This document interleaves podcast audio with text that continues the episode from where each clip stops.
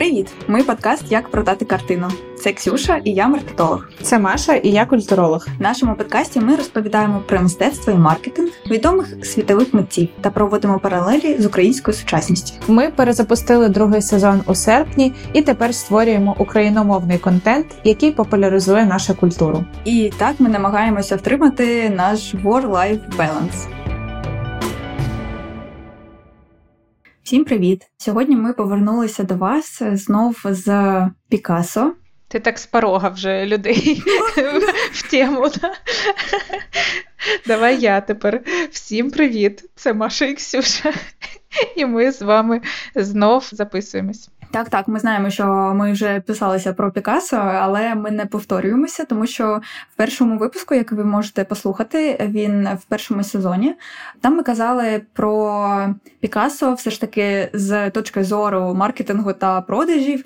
Та ще такий спойлерчик. Ми дуже багато обговорювали його вподобання деякі та особисте життя. Ось, але сьогодні ми повертаємося до нашої головної теми цього другого сезону і будемо розповідати вам про герніку. Так. Про всяк випадок, чисто тому, що я сама гуглила дати життя Пікассо перед тим, як почати записувати випуск, і ми не будемо з верхніми людьми і собі, і вам нагадаємо, що Пікассо – це іспанський художник, який жив з 1881 по 1973 рік.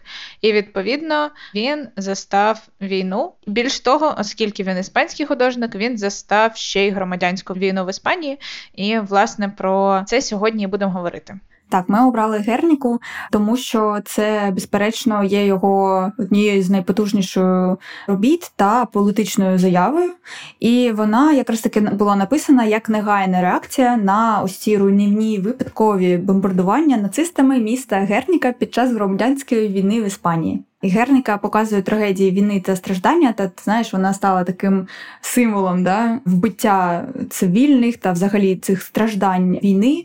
І так, це вічне нагадування про трагедії війни. Цікавий факт, який е, треба зазначити, це те, що Пікассо він не був безпосереднім споглядачем подій, можна так сказати, тому що все-таки ми говоримо про той час, коли було набагато менше можливості напряму спостерігати за тим, що відбувається. Ну, типу, на відміну від сьогодення, коли ми одразу бачимо фотографії, одразу бачимо відео, одразу бачимо якісь е, новини там протягом кількох хвилин. Да? Тоді було інакше, і Пікассо він не перебував в Іспанії на той час. Хоча на початку громадянської війни він отримав посаду почесного директора художнього музею Прада який досі один з найвідоміших і найкрутіших музеїв світу. Проте він на початку серпня вже покинув Мадрид і був у Франції на момент, коли сталося це горе, на момент, коли нацисти бомбардували Герніку. Тому відповідно він е, споглядається трошки зі сторони. Так, і ми будемо сьогодні порівнювати роботу та вклад Пікассо та Герніки з однієї сторони, і нагадуємо, що ми продовжуємо говорити про українських митців та роботи, які перекликаються за нашою з Машою думкою. І сьогодні ви почуєте. Хочете сказати ексклюзив? Мабуть, це так і є. Інтерв'ю з українською мисткинею Настією Усенко. Та ми детально розпитали її про роботу Occupation, яку Настя створила під час перебування в творчій резиденції у Швеції вже після початку вторгнення Росії в Україну. На відміну від Насті, Пабло Пікассо все ж таки жив в окупації під час Другої світової війни. Він жив в окупованому Парижі, і весь цей час він підтримував французький рух опору, зокрема поділяв погляди комуністів і навіть долучився до лав комуністичної партії Франції. І твори. Ось митця цього періоду, ті ж голови биків, жахіття війни, коріда, білі, трагедії та все таке. І кажуть, що ось е, у цьому періоді він, типу, і списався. Я навіть не знаю, як коли готувалася до цього випуску і прочитала це, мені якось. Ну, мені здається, що може це навпаки вплинуло да, дуже на його уяву, на його там сутність якусь життєву, і тому він да, почав тільки про це і говорити да, на своїх полотнах. Але я не знаю, як ти гадаєш. Мені здається, от сталася Герніка, яка напряму була пов'язана з Іспанією. До речі, іноді можна зустріти в текстах, описуючи Герніку, ніби це рідне місто Пікасто. Це неправда. Він взагалі з іншого регіону. Але тим не менш, ну я думаю, що кожен тут зрозуміє, да, що там я, наприклад, жодного разу в житті не була в Маріуполі, але це не відміняє того, наскільки гостро ми всі українці переживали те, що там відбувалося. І так само Пікассо досить гостро і водночас, якби і креативно творчо відреагував на Герніку, зробив цей величний без перебільшень да, твір мистецтва. Але я думаю, що цілком закономірним і справедливим буде сказати, що типу ніхто не може триматись на цьому е, творчому адреналіні і запалі безкінечно. Так само, як в перші місяці війни дуже багато митців включилися, створювали нові твори мистецтва, якось рефлексували, передавали частину коштів на підтримку армії. Зараз трошки зменшується ця хвиля, і в цього є якби об'єктивні причини, які психологи навіть описують. Да? Ти не можеш бути на цьому адреналіні так довго, і реакція, якби бийся або тікай, вона в певний момент згасає. І досить важко, мені здається, знайти ці сили на творчість. Коли все тільки починалось, коли відбулась Герніка, вони були. Да? Це була яскрава емоційна реакція, яка дала свій твір, свій результат. Але чим довше триває якби вся ця історія, і там вже в 44-му році, перебуваючи в окупації, якби мені здається абсолютно не дивно, що у Пікассо не було того творчого ресурсу. До того ж, він вже був і не молодий. До того ж, ми в першому сезоні обговорювали, що він черпав натхнення з жінок, і мені здається, тут все складається одночасно разом, і всі ті ресурси, життєві сили, звідки Пікассо все це брав, все довкола якби змінюється, і його творчість змінюється відповідно теж. Тому переходимо все ж таки до Герніки. Припустимо, що є людина, яка ніколи її не бачила. Ось як би ти сказала, яка палітра кольорів, так та що там намальовано взагалі коротше, давай розповідай нам. Окей, оскільки подкаст аудіоформат, заплющуйте очі і уявляйте, Герніка величезний твір мистецтва. Розміри це 3,5 метри на майже 8 метрів. Згадайте будь-яку роботу Пікассо, яку ви будь-коли бачили, все, що ви знаєте про кубізм, і тепер уявіть картину про війну, яка написана в цьому стилі, і ніби на неї наклали в інстаграмі фільтр сепія. От е, якби я для людини описувала, яка ніколи не бачила, я б напевно описала так, тому що там досить такі тьмяні ненасичені кольори, і все дуже контрастне. В чому мені здається, є якраз і концептуальний вибір художника, тому що війна це завжди біле і чорне. І для людини, яка перебуває в контексті війни, не може бути будь-якого іншого розподілення, і тому вона настільки, типу, контрастне. Да? Там є тільки світле і тільки темне, і жодної іншої кольорової палітри. Я ще чула, що він обрав таку палітру кольорів, тому що як приходить війна і висмокчує всі яскраві кольори, і залишаються ось тільки такі сірі, так білі та чорні. Якось можна сказати ще про загальне враження, тому що я ніколи не бачила Герніку наживо. Ксюшик, ти бачила Герніку наживо? Що ти мене? Ми ніколи не бачили. Не бачила.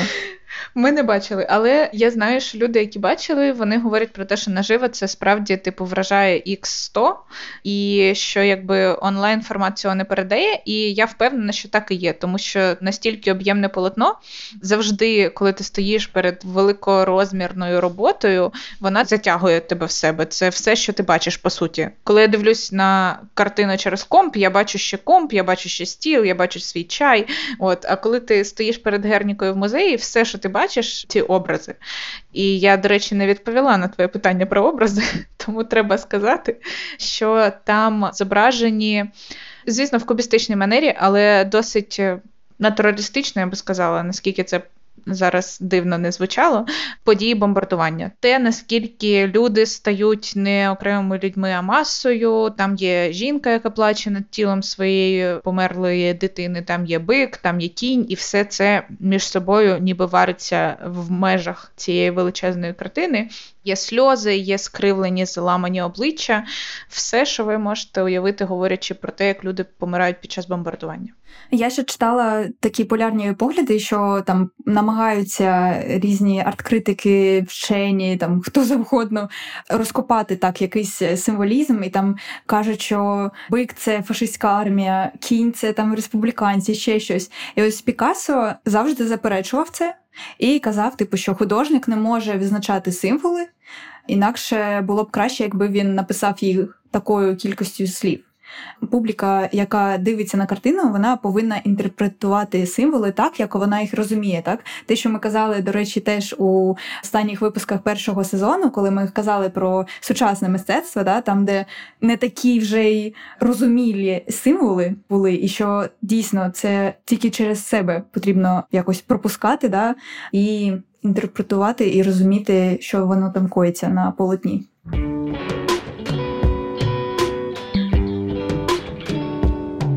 Добре, Маша, ти така сумна. Ось хто не знає, Маша сьогодні сумна. Тому я вирішила, а чого би не зробити нам таку невеличку гру? Я буду тобі зачитувати зараз три факти. Ти будеш казати, це правда чи ні. І якщо в тебе є якась там додаткова інформація, будь ласка, давайте е, розповідайте нам. Окей, давай. Перший факт. Там барабанна дробка. Перший такий розміночка. Герніка залишалася актуальною як витвір мистецтва та як символ протесту. І коли Пікассо жив в окупованому нацистами Парижі під час Другої світової війни, нібито до нього заблукав один німецький офіцер. Він побачив фотографії Герніки в його квартирі та запитав: Ти зробив це? А Пікассо відповів: Ні, це ви зробили. Чи знаєш ти про це? Чи це факт, чи це видумка, чи є в тебе відповідь на це? У мене аж мурашки пішли по шкірі, Ксюш. Коротше, я думаю, що це видумка, і у мене є пояснення, тому що я чула цей діалог. Ну, типу, от діалог між військовим і Пікассо з такою самою відповіддю: типу, це ти зробив, ні, це ви зробили, але в іншому контексті. Типу, я чула, що це було не в окупованому Парижі, а ніби типу якийсь офіцер заходив у майстерню.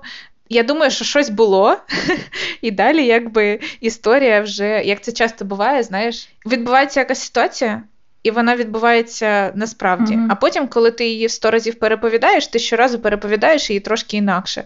От мені здається, що це історія, яка має правдиве підґрунтя 100%, але вона занадто красива, щоб бути правдою.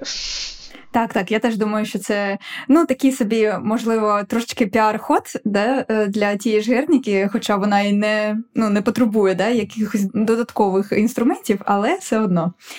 Так, я тут з тобою згодна. Окей, другий факт: під час створення гірники Пікассо дозволив Дорі Маар записати прогрес, як він да, створює цей шедевр.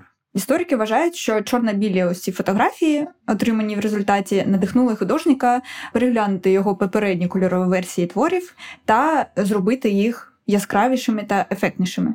Перше питання: чи справді Дорі Маар вже зустрічалася, да, була з Пікасо у цей час, та робив е, Пікасо якісь переробки своїх попередніх е, робіт? Тут е, таке комплексне питання, Ксюш. Ну тому що, на відміну від першої історії, про цю історію я не чула. Скажімо так, значить. Для Пікассо він взагалі починав з такого досить монохромного кубізму. Є взагалі гарна і правдива, звісно, історія про те, що після знайомства з Олександрою Екстер, яка сама себе називала киянкою, і вона привезла такий кольоровий кубізм в цей світ. Пікассо переглянув цю ідею. Він, типу, побачив і апропріював її роботу з кольором, змінивши під себе, але так чи інакше. Ну, типу, я не думаю, що чорно-білі фотографії повпливали на його рішення кольорового вибору. Перше, з тої причини, що Пікассо був супер самовпевнений чувак, любив себе, свою творчість і точно приймав всі рішення сам. А по-друге, тому що, типу, така монохромний живопис вже був у нього в арсеналі, тому я не думаю, що фотографія вплинула.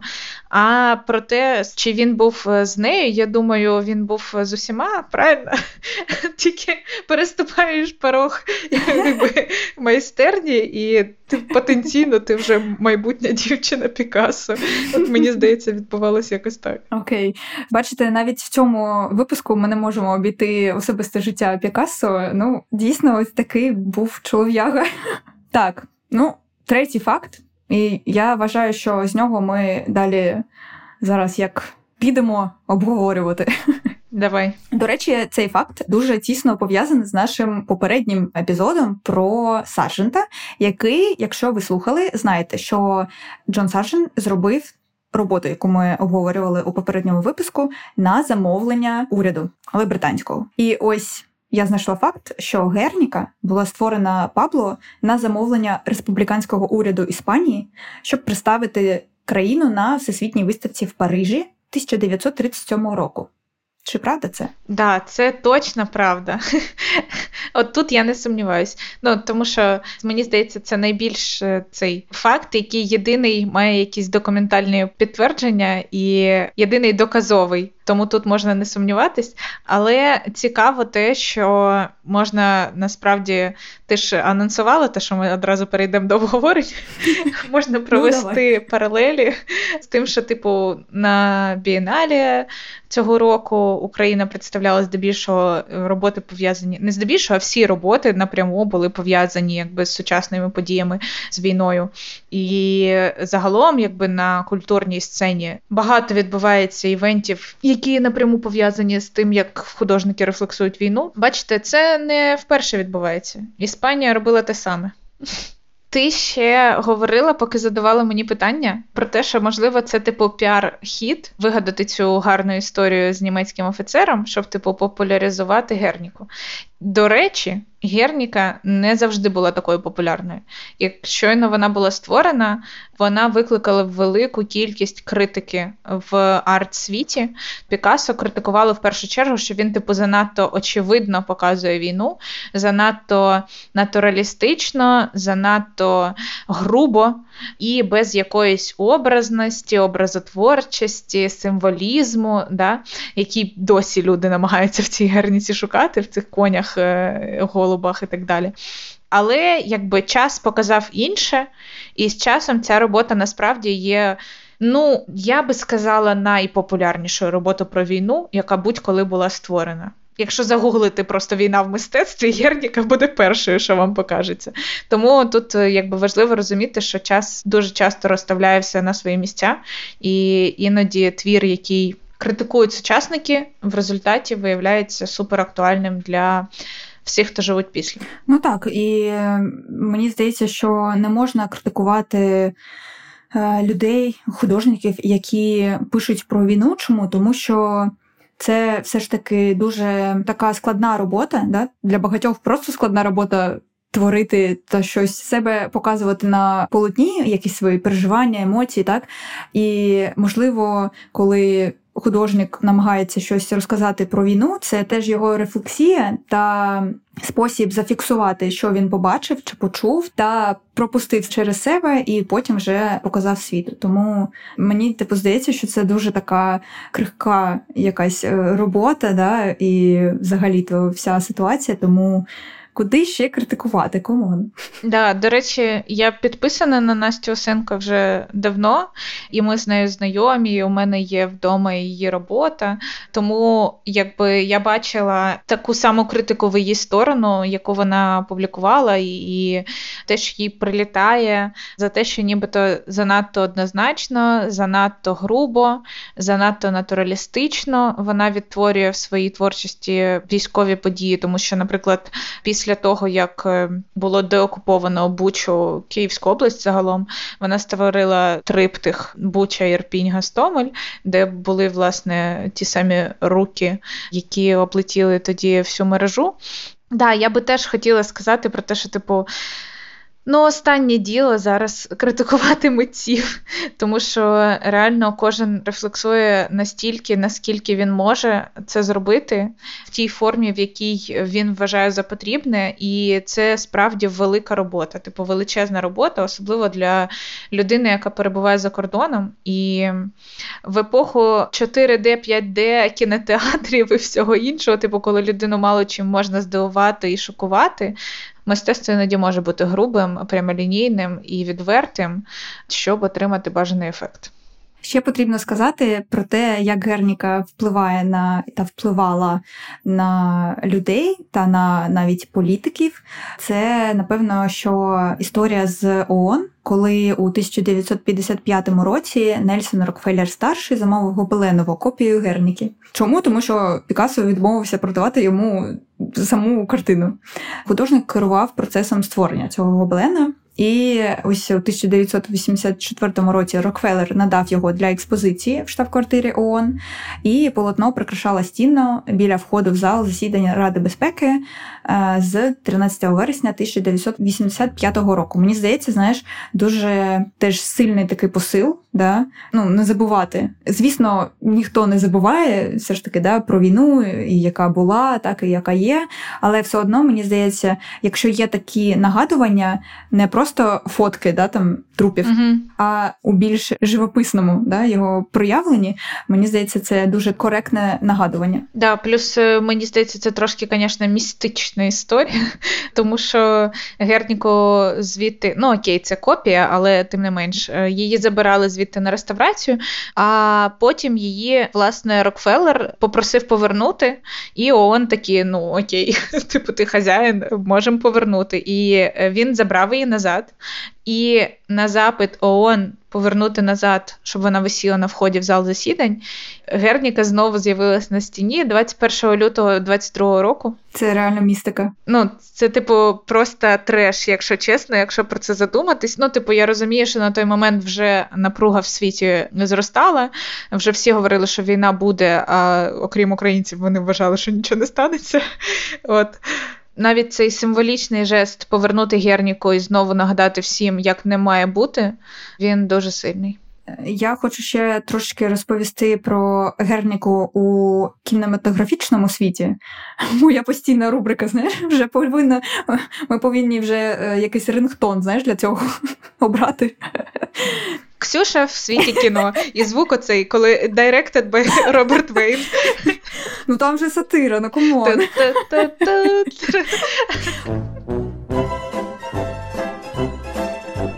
Ксюша в світі кіно. Іспанський кінематограф та Голівуд взагалі ігнорував саме Герніку, саме цю історію. І ось тільки перший фільм іспанського кінематографу з назвою Герніка. Іспанський режисер Колдосера, який зняв цей фільм, розповів, що були деякі технічні та фінансові проблеми взагалі в кінематографі, чому не могли зняти Герніку. Але ще що мене дуже ну якось я не знаю, не вибісило, але та вибісило. Прийми свою темну сторону, Ксюш. Коротше, те, що вони кажуть, немає єдиної думки про те, що сталося. Ти знаєш, типу, от ця фраза не все так однозначно, вона просто мені зараз е, виїдає мозг. І ну як, да? Тобто я думала, що там з нашими сусідами щось не те, да? але там з Європою. Але ти бачиш, воно завжди таке було. Вони не знали, скільки е, ну як якась точна кількість загиблих, і вона дуже е, варіювалася. Ті, хто вижив, і ось з ними проводили інтерв'ю, коли готували фільм. Вони розповідали історії, які дуже відрізнялися. Типу, хтось каже, що бомбардування було 3,5 години, хтось каже, що тільки 10 хвилин. Мені, звісно, здається, що це е, теж залежить від психіки людини, тому що в нас час може по-іншому якось да, критичні моменти діяти. Ось ми з чоловіком, коли 24 обговорюємо, ми завжди згадуємо, що в 10 ранку він такий, котра година, така 10 ранку. Він такий, ти що? Типу, місяць пройшов, як мінімум. Ну, типу, я взагалі не дивуюсь тому, що різні люди по-різному згадують це і переживають. І це не говорить про неоднозначність подій, тому що бляха-муха, бомбардування це однозначно фігова подія. От Люди, які загинули, мирні е, жителі, скільки б їх не було, да? ну, типу, це однозначно погано і негативно. Що тут може бути неоднозначним, я теж не знаю, і реально це супер тригерить в сучасності. Так. І ще один фільм це дипломна робота. Насправді була Еміра Костуриці. 1978 року Емір випустив цей фільм, де він був і режисером, і сценаристом, і оператором. І згодом, до речі, цей фільм отримав головний приз на фестивалі студентського кіно у Карлових Варах. Чому я взагалі вибрала да, і хочу розказати вам про нього? Тому що фільм розповідає про хлопчика з єврейської родини, яка інтуїтивно приходить до усвідомлення жаху німецької окупації, що відбувається навколо нього, крізь призму картини Пікассо Герніка. І мені здається, що зараз е, не тільки діти, да, а й ми всі теж можемо це зрозуміти і теж пропустити через себе. Блін, це ну насправді дуже сильно. Да, зовсім інакше сприймається, звісно. Е, військові твори мистецтва, мені здається, вони ніколи не були настільки розкритими якимись для тебе, зрозумілими. До війни я завжди казала, у кожного є мистецтво, яке відгукується вашій душі. Просто треба знайти. Зараз я така, ой, і бляха, краще б воно все не відгукувалось в моїй душі, але так чи інакше, реально зараз військові твори мистецтва їх просто всім нам зрозуміло і якось прямо можна сприйняти.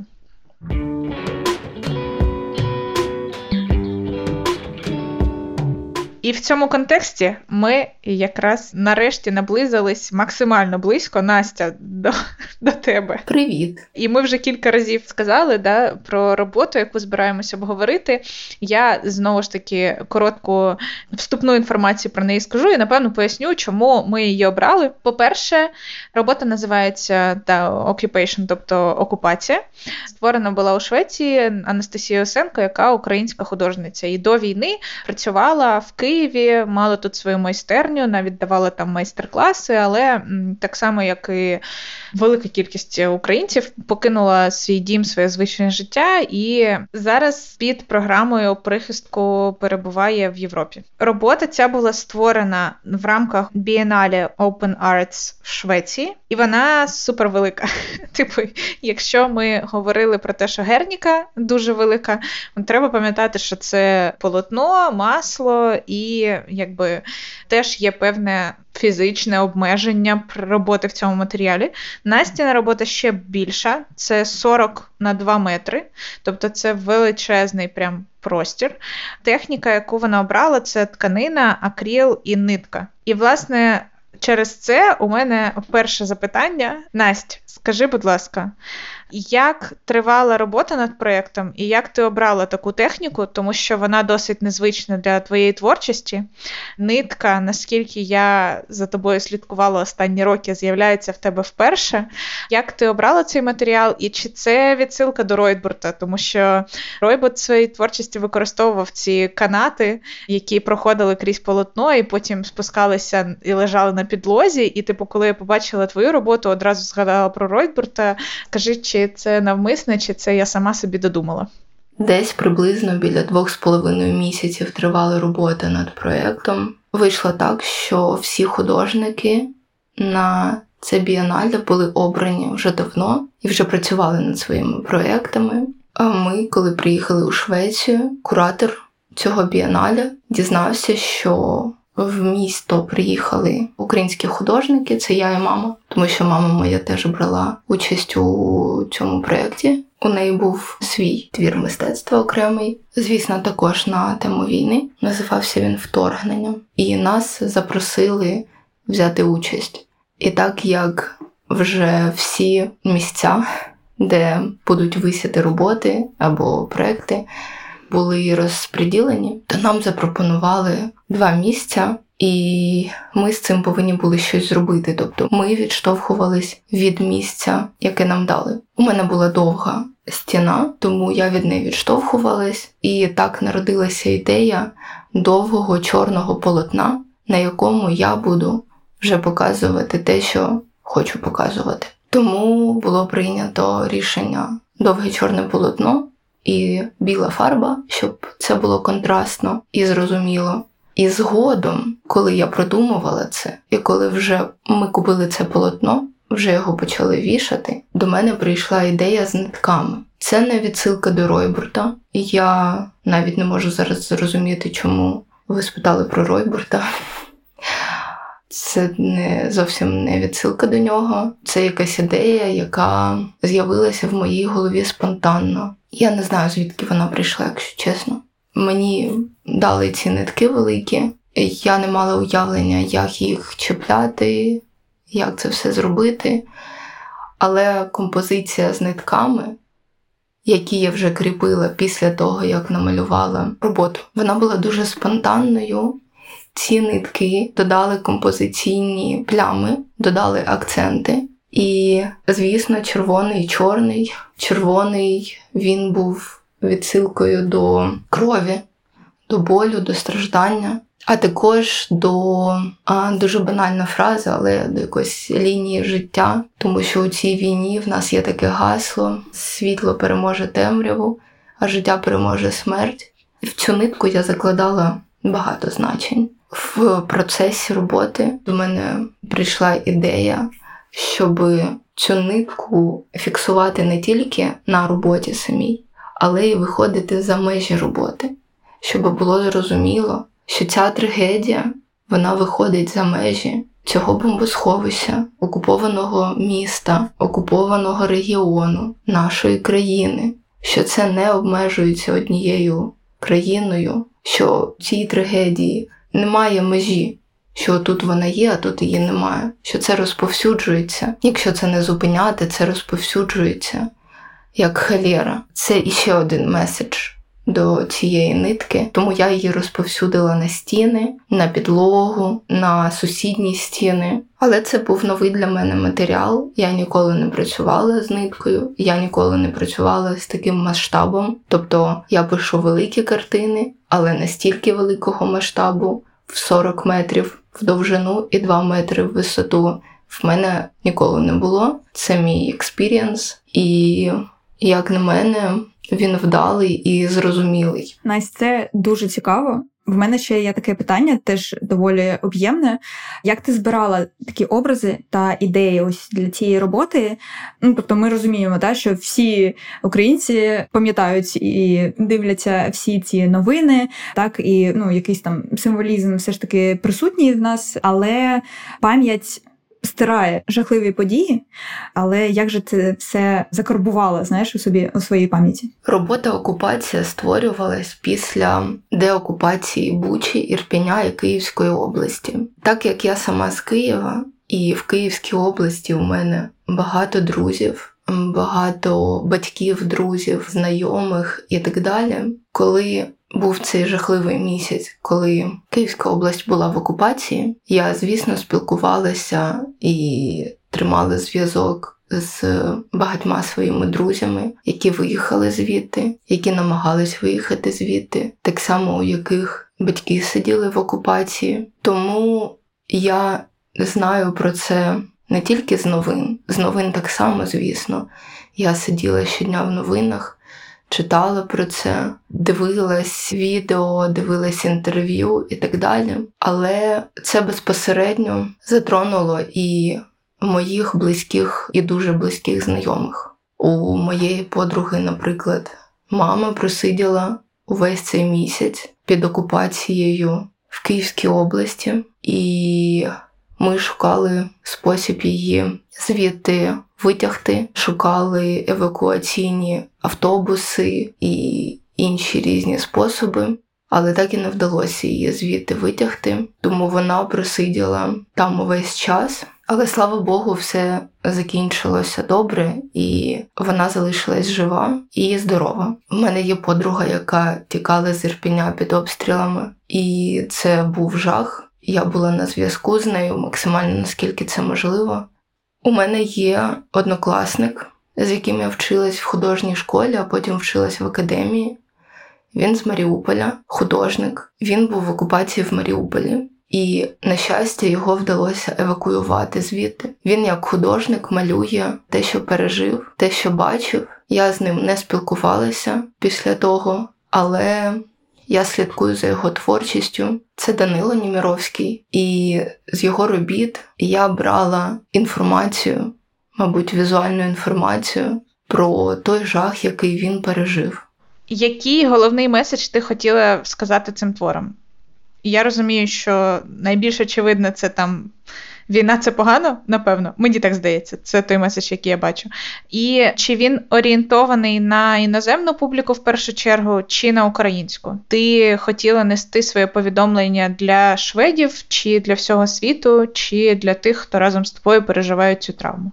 Так як я знаходжусь зараз у Швеції в Європі, цей проект орієнтований на іноземну публіку. Мені дуже важливо було мовою мистецтва показати те, що відбувається зараз у моїй країні, те, як знущаються над нами Росія, те, які люди переживають тортури і так далі. Люди з європейських країн багато в чому не розуміють, що відбувається. Тобто вони розуміють, що йде війна, що летять ракети, вони це розуміють. Є фронт, є поле бою, є артилерія, танки і так далі. Але вони не розуміють, що таке окупація, що відбувається у містах, селах, які є окупованими, що Росія творить з людьми, яких вона окупувала. Тому для мене було важливо показати весь цей жах в повній мірі. Звісно, в містечку, в якому я живу, є українці, біженці з різних міст з різними історіями, які теж відвідували виставку. Але українці цей проєкт сприймають по-іншому. Вони повністю зчитують і розуміють, про що це. Я відвідую курси англійської шведської мови, і до мене підходили українці, які теж займаються на цих курсах. І говорили дуже важливі слова, але вони говорили ще таку річ, що їм дуже важко на це дивитись тому що багато хто з них це пережив, або їх родичі, або батьки пережили окупацію. Тому українці сприймають це трошки по-інакшому. Європейці це сприймають як інформацію, більш детальну, мовою мистецтва і так далі. Українці це сприймають як розповідь про те, що вони пережили. І для багатьох було дуже важко дивитись на цей проєкт. Були люди, які не змогли піти на цю виставку. Вони бачили на фото і не змогли піти, тому що не хотіли згадувати той жах, який вони пережили. Тому що в нашому містечку дуже багато людей, які вибралися з Маріуполя, з Харківської області, з окупованих селищ. Тому це дуже різні сприйняття але дуже важливі. І я дуже розумію українців, тому що коли я працювала над цим проєктом, я дуже багато плакала. Я просто сиділа і дивилась, і плакала, і дивилась на фотографії, від яких я відштовхувалась.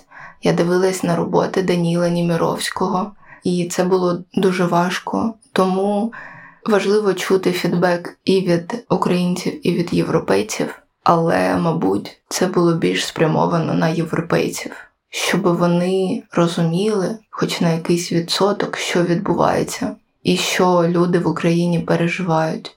Ще мені дуже цікаво, як реагує шведська публіка, тому що мені здається, ми все одно перебуваємо в якійсь своїй бульбашці інформаційній, і, типу, я можу передбачити, як реагують українці на цю роботу. Я можу там відслідкувати свої відчуття, але мені цікаво, як це сприймається людьми, які не переживали 24-те, е, не є частиною цієї історії напряму.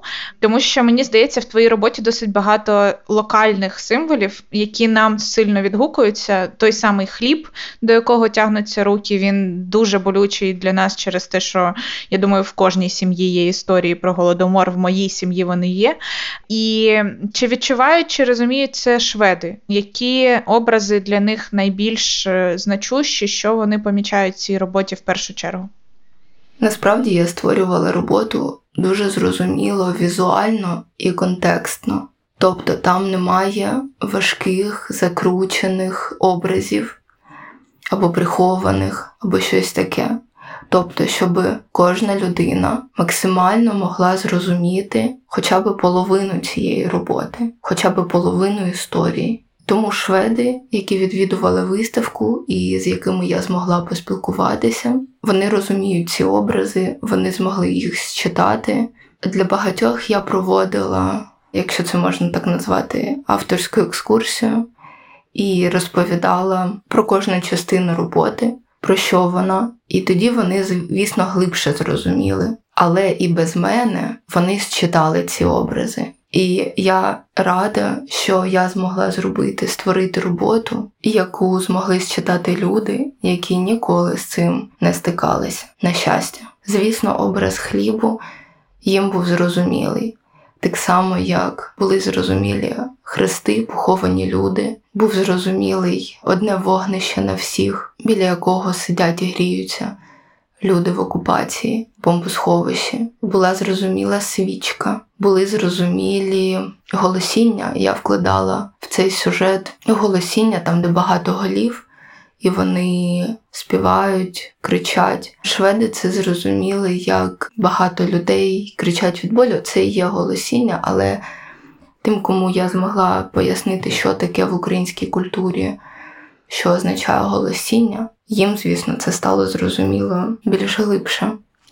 Але все одно вони считали цей образ. Звісно, там були образи смертей, вони теж їх считали, але кінечний сюжет, там, де могила матері, і багато імен написаних, могилу матері вони, звісно, зрозуміли, але там, де написано багато імен і їх квартири, це прийшлось мені пояснювати, що люди, які сиділи в окупації, писали, особливо коли будинки багатоповерхові, і всі сиділи в підвалах. То люди записували ім'я, прізвище, з якої квартири померла людина на стіні.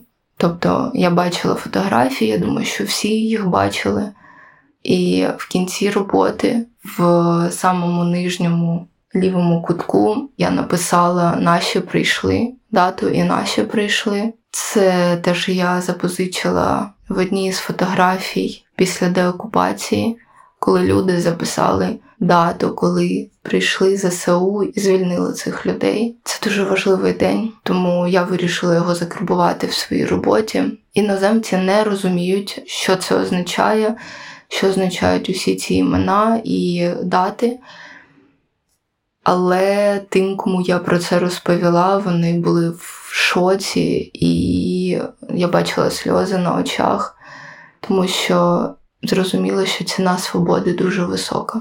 Ми бачили в інстаграмі про те, що міністерка культури Швеції відвідала виставку та бачила твою роботу. Блін, ну взагалі це так, це дуже круто.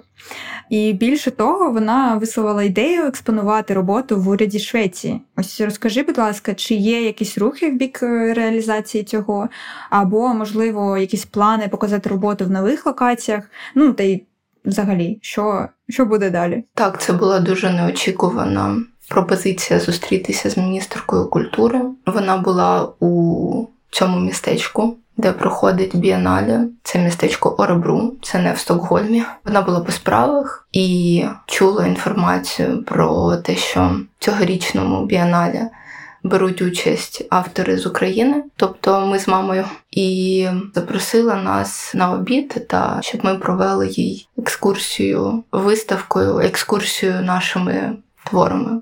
Це була дуже приємна і важлива зустріч. Вона дуже близько до серця сприйняла наші роботи. Вона дуже близько до серця сприйняла історії, які зараз відбуваються в нашій країні, і сказала таку важливу фразу, що ми, звісно, тут у Швеції дивимося новини, слідкуємо за усім. Але коли людина з тієї країни розповідає історію, яка зараз коїться, мовою мистецтва а не сухими новинами. Це дає дуже важливе розуміння ситуації. І коли вони продивилися два наших проекти: мамин проект, який називається Вторгнення, і мій проект, який називається Окупація, то всю інформацію, яку вони накопичили з новин, вони зрозуміли через наше мистецтво, і їм вдалося усвідомити більш глибоко цей жах, який зараз відбувається в Україні, і дає розуміння, що цей жах, який відбувається наразі в Україні, якщо його не зупинити, він може відбуватися де завгодно, і в тій самій Швеції також. Це дуже важливий для мене був фідбек стосовно ідеї експонувати роботу в уряді Швеції. Це дуже гарна ідея, і було б добре її реалізувати, але це не залежить зараз від мене. Я не проти, звісно, але є багато стримуючих факторів, на жаль. Але я б хотіла експонувати цю роботу в інших місцях, можливо, в інших країнах. Так само я б хотіла експонувати цю роботу дуже в Україні, але зараз я зайнята організацією виставки в Стокгольмі. У мене немає активних рухів в сторону експозиції проєкту окупації в інших країнах. А в Стокгольмі це буде виставка моїх інших робіт. Тому я дуже вірю, що все ж таки експонування цієї роботи ще буде не один раз. Вона у мене, вона збережена, і, можливо, трошки пізніше я займусь тим, щоб запропонувати цю роботу новим цікавим локаціям. Настя, ми дуже дякуємо тобі за те, що ти виділила час з нами поспілкуватись, за те, що ти поділилася своїми думками, емоціями і, взагалі, такою особистою історією творчості на складну військову тему. Дякую, що покликали. Бажаю миру нам усім. Так, дуже дякуємо Настю, дуже дякуємо вам, наші слухачі. Будь ласка, розповідайте нам про свої відчуття після наших епізодів.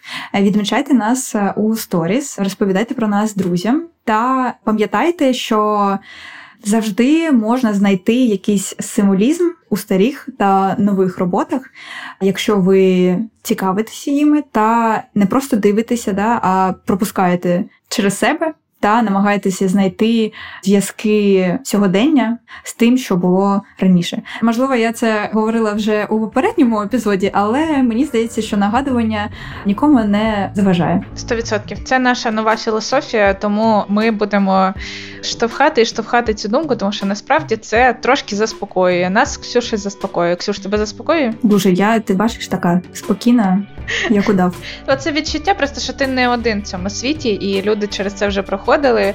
Тому тримаймося разом, бережіть себе і до нових зустрічей. Па-па! Па-па!